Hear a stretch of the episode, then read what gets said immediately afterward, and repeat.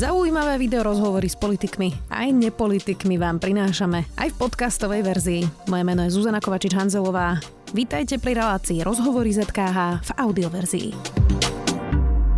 Pochádza z Iránu a žije na Slovensku už od roku 2010. Ako cudzinka podľa svojich slov prechádzala krízou identity, bojuje s úzkosťou a depresiou, o ktorej otvorene hovorí. A sedí už v štúdiu sme video stand-up komička Nasi Motla, ktoré tento rok jedno z Festivalu Fusion. Vítajte. Ďakujem, ďakujem, ďakujem. A zdravím. Asi tak mm, sú Slováci rasisti? Môžu byť, ale kto nie je. akože, to je veľmi zaujímavá otázka, ktorú akože veľakrát uh, ľudia sa na mňa, na mňa pýtajú a čakajú, že im poviem, že áno, Slováci sú rasisti. Ale povedať, že sú Slováci rasisti, neznamená, že všetci ostatní nie sú. Uh-huh. Ale zároveň tiež nie je nejaká akože výhovorka alebo dôvod, čo akože im dovolí, aby boli rasisti. Uh-huh.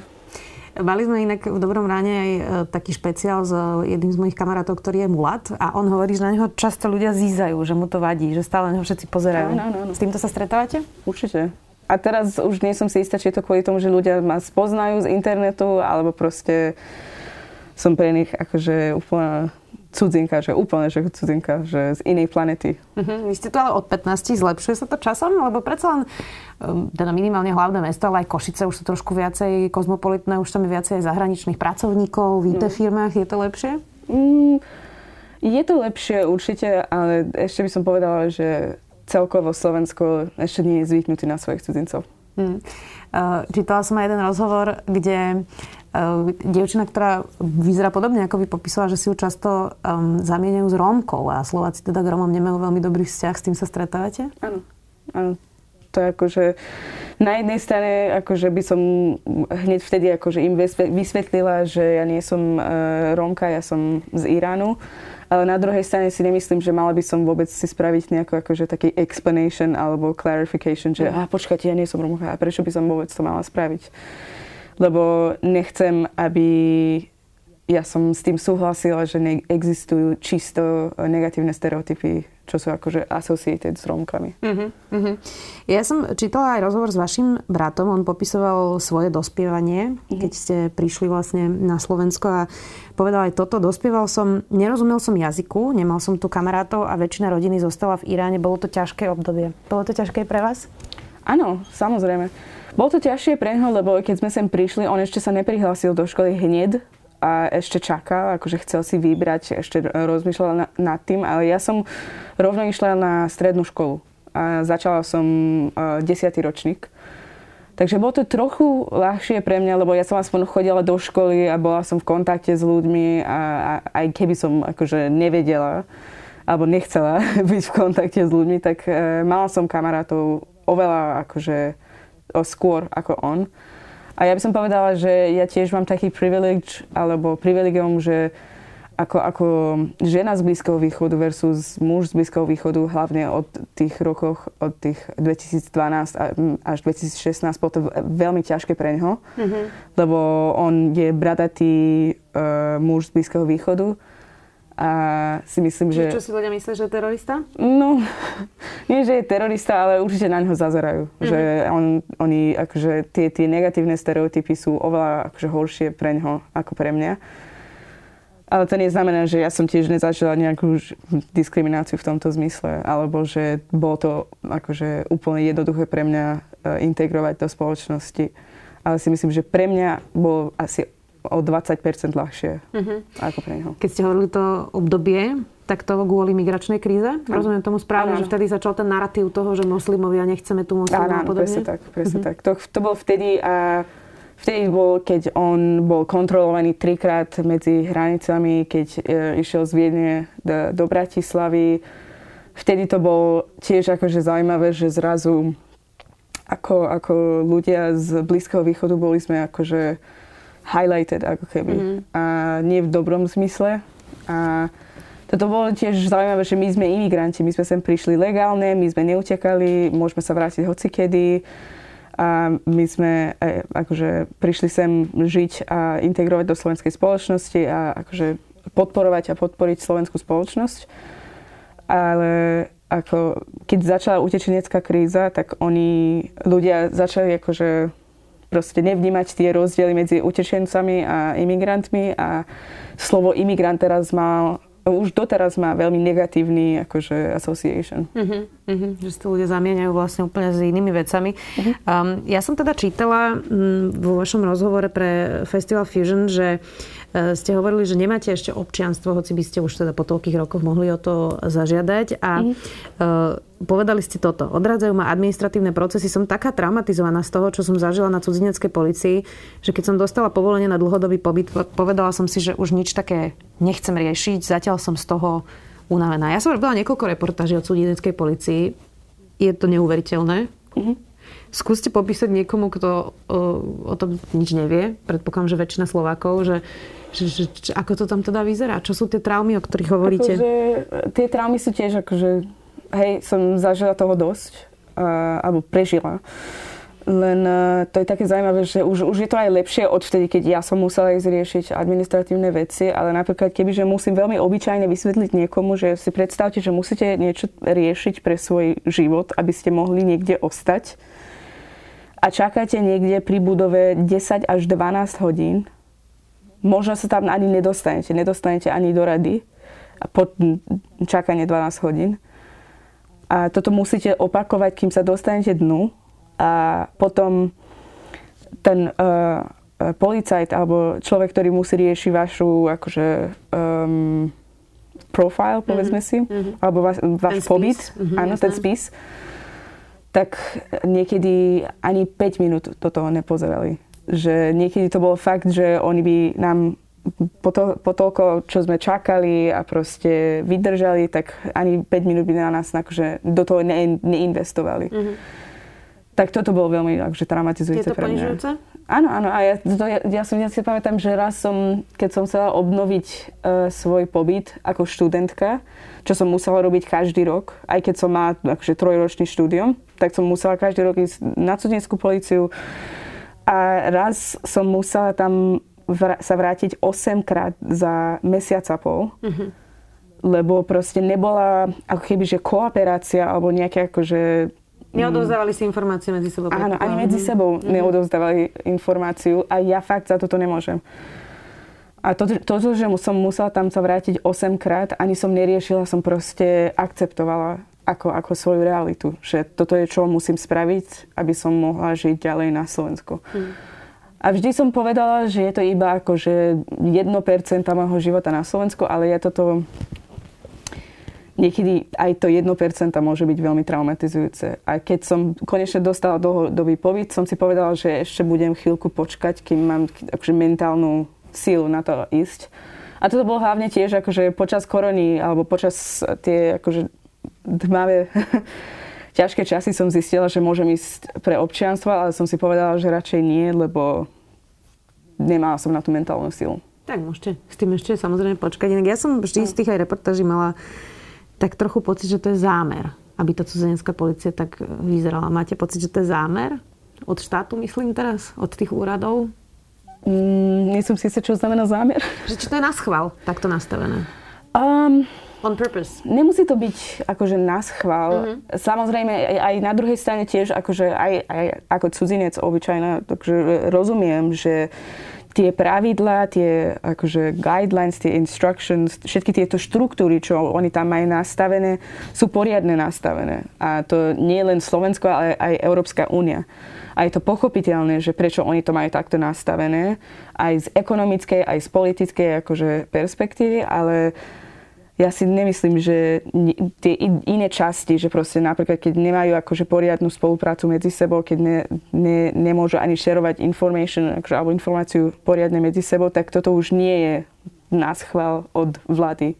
Alebo nemyslím si, že oni chcú takto akože s nami popracovať. Ale mhm. teraz, teraz by som povedala, že aj situácia je lepšia Teraz e, niekedy tam idem e, preložiť pre rodiny, ktorí akože chcú sa presťahovať do Slovensko, na Slovensko, tak mm, tam som videla, že je tam teraz aj progres. Aj keďže tá, ten office je úplne že mimo Bratislavy, ale teraz majú akože viacerých tých offices vo vnútri a je to lepšie akože riešenie, by som povedala, že majú aj lepšie štruktúry a, a, a aj niektorí policajti aj normálne veľmi pekne rozprávajú po anglicky, čo je že veľmi dobrý progres. Takže je tam posun, chápem. Um, vy ste teda komička. Je niečo, z čoho sa nerobí sranda? Veľa. Myslím si, že treba, treba aj si uvedomiť, že niektoré veci už, už ani nie sú smiešné, ale zároveň komédia môže byť terapia, takže môžeme ono je to, to taký takto. tenký lad, že mm-hmm. proste tá, tá, tá stand-up komedy pracuje so stereotypmi. Ano. Na tom sú tie fóry postavené. Uh, a stereotypy sú niekedy súčasťou života a niekedy sú ale veľmi škodlivé. Ako to mm-hmm. rozoznať, ktoré z toho je, je čo?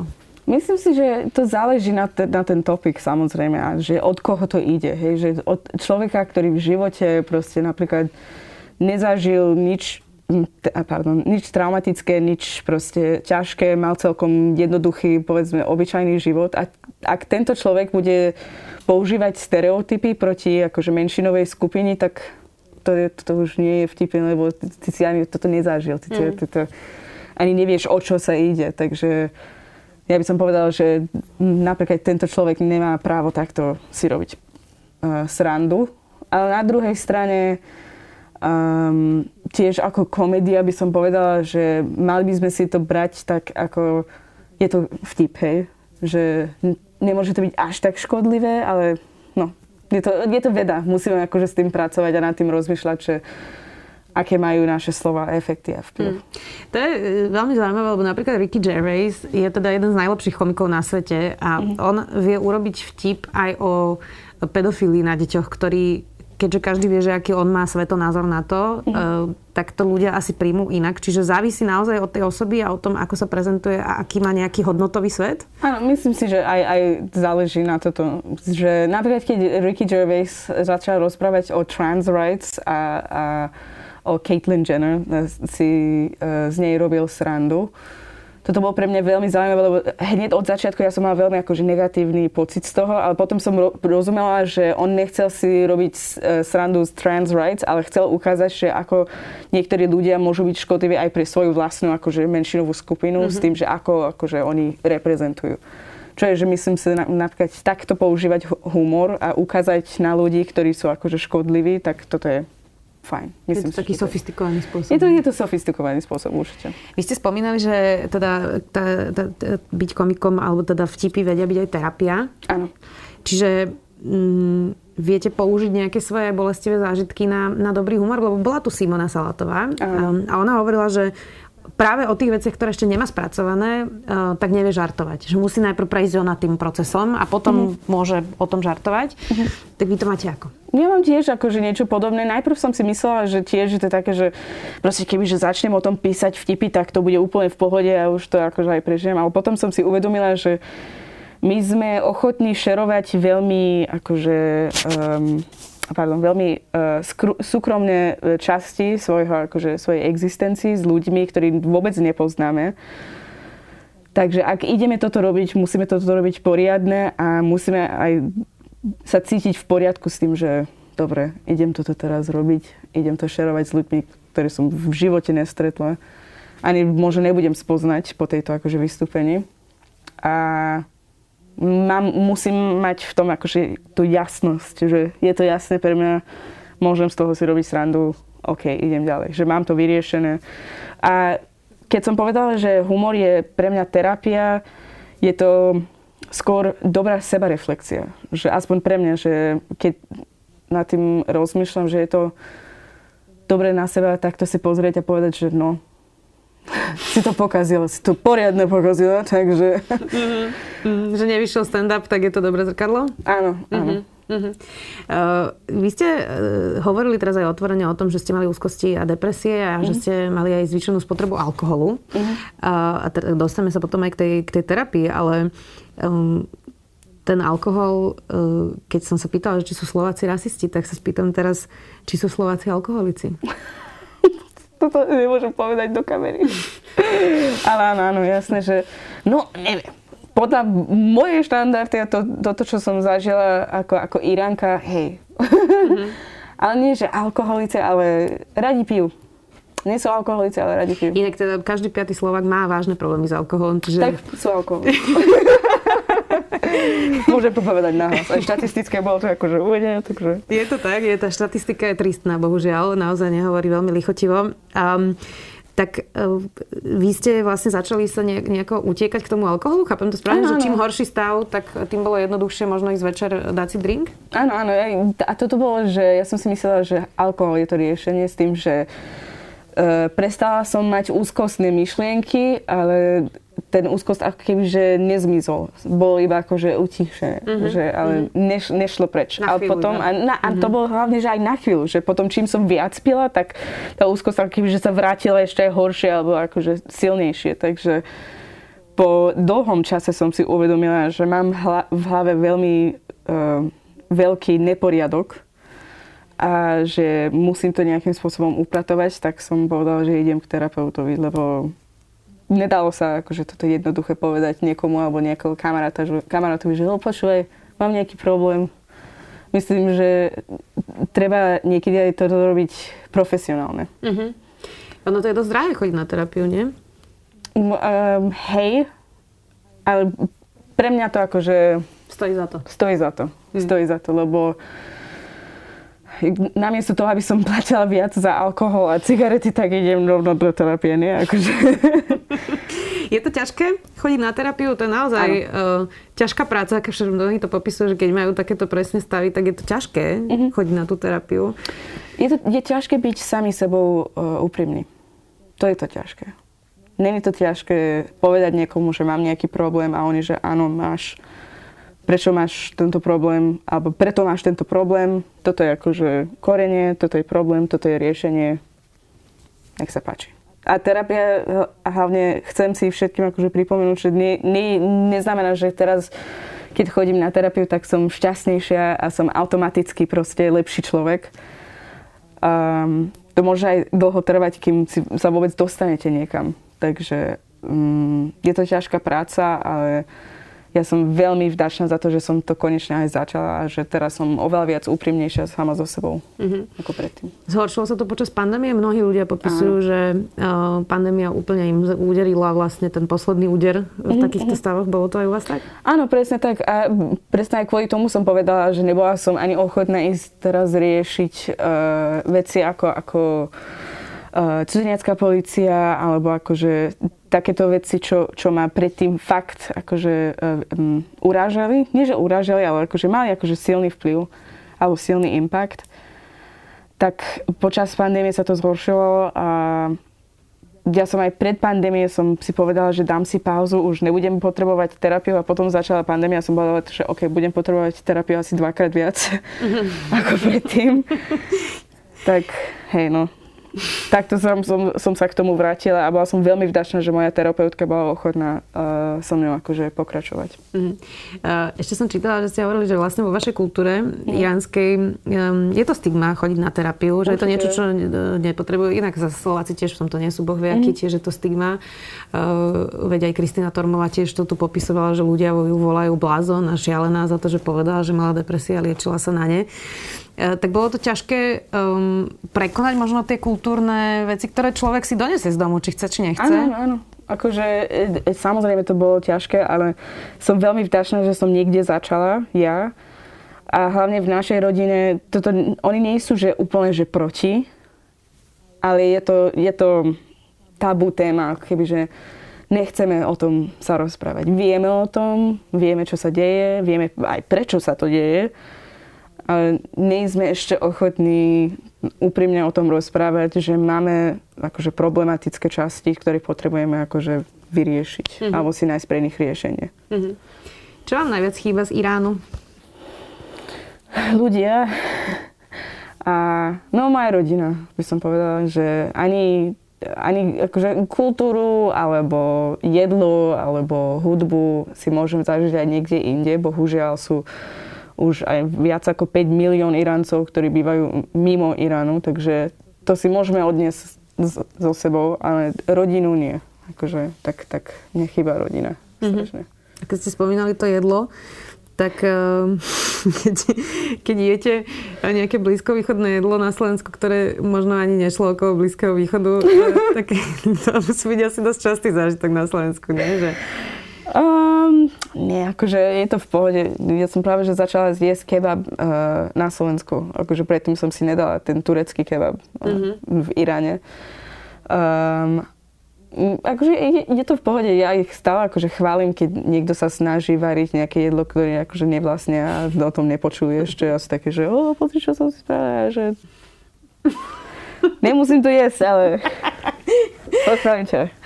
Inak, uh, aké si ľudia myslia uh, stereotypy o Iráncoch? Lebo ja si pamätám, že keď som pokrývala migračnú krízu, mm. uh, ešte keď som pracovala v RTVS, tak som uh, prišla do jedného z tých veľkých utečeneckých uh, táborov, ktorý tak ako narýchlo na, na, na hranice chorvatských uh, so Srbskom urobili. Um, a tam prišiel jeden chlapec, ktorý docestoval z Británie, uh, ktorý bol, myslím, že pôvodom z Iraku, ak si to správne pamätám, že on prišiel dobrovoľne, že chce tlmočiť.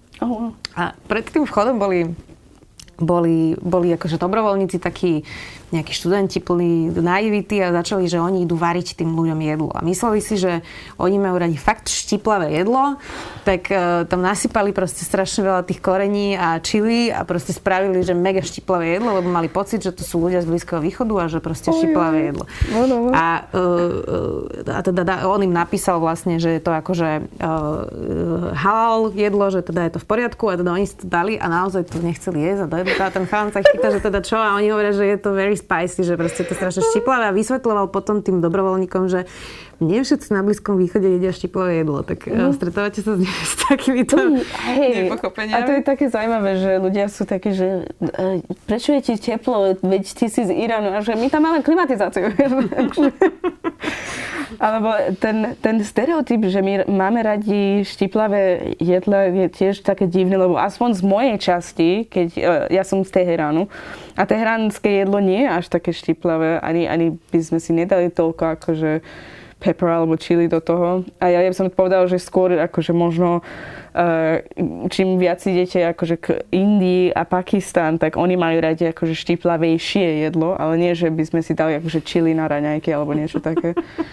ale akože nevadí, akože keď niekto mi sa snaží mne pripomenúť, že ja mám, ja musím mať rada štiplavé jedlo, tak ja im vysvetlím, že nie. Nie je to také. Aj práve, že naše jedlo, by som povedal, že je skôr um, kyslejšie alebo uh, aj sladšie, niečo akože kyslo-sladké, takže je to iná kultúra. Mám pre vás záverečnú otázku. Mm-hmm. Um, vy teda hovoríte o sebe, že ste mix Slovenky a Iránky, alebo teda Iránky a Slovenky. Veľa aj pekne hovoríte o tom, že čo človek zažíva, keď je vlastne imigrant na Slovensku a čo je pekné, čo je menej pekné. Tak e, čo by sme si mohli z tohto rozhovoru zobrať my Slováci, že čo by sme mohli zlepšiť na sebe? Prístupe k niekomu, ako ste vy, kto prišiel, je tu doma už po toľkých rokoch a zažíva možno presne aj rôzne stereotypy alebo nejaké nepríjemné situácie? Mm, sme sa o tom aj rozprávali včera počas Fusion Festival, že ja by som skôr chcela, aby ľudia rozumeli, že s tým, že som z inej krajiny a pôvodom z inej krajiny, ale už bývam na Slovensku vyše 10 rokov, nechcem, aby ľudia ma brali ako keby, že som človek z inej planety. Som z inej krajiny, mám iný kultúr v sebe a nie som v tom sama, na Slovensku tiež. Takže chcem, aby... Som vďačná za to, že Slováci uh, chcú nás príjmať a, chcú o tom, a majú o tom záujem, že odkiaľ som a ako to tam je. Ale na druhej strane nechcem, aby sme boli úplne, že nejaký, akože nejaký exhibit v múzeu, hej? Mm. že my sme tiež ľudia, my sme tiež veľmi obyčajní ľudia niekedy.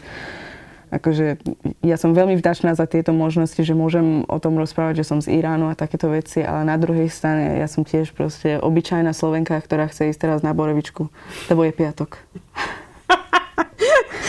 Tak myslím, že už lepšie tento rozhovor nezakončíme. ďakujem veľmi pekne stand-up komička, Nasi Motlak. Ďakujem, ďakujem, ďakujem, že ste ma pozývali. Počúvali ste podcastovú verziu relácie Rozhovory ZKH. Už tradične nás nájdete na streamovacích službách, vo vašich domácich asistentoch, na Sme.sk, v sekcii Sme video a samozrejme aj na našom YouTube kanáli Denníka Sme. Ďakujeme. Prečo vedci bijú na poplach? Prečo ich politici nepočúvajú a hovoria, že robia dosť? Prečo mladí ľudia na miesto školy v piatok protestujú v uliciach? Čo je to individuálna uhlíková stopa a prečo na nej záleží? Moje meno je Katarína Kozinková a spolu s Jakubom Filom pre vás pripravujeme klíma podcast denníka ZME, v ktorom sa s našimi hostkami a hostiami rozprávame o klimatickej kríze. Náš podcast vychádza každú druhú stredu a nájdete ho vo všetkých podcastových aplikáciách.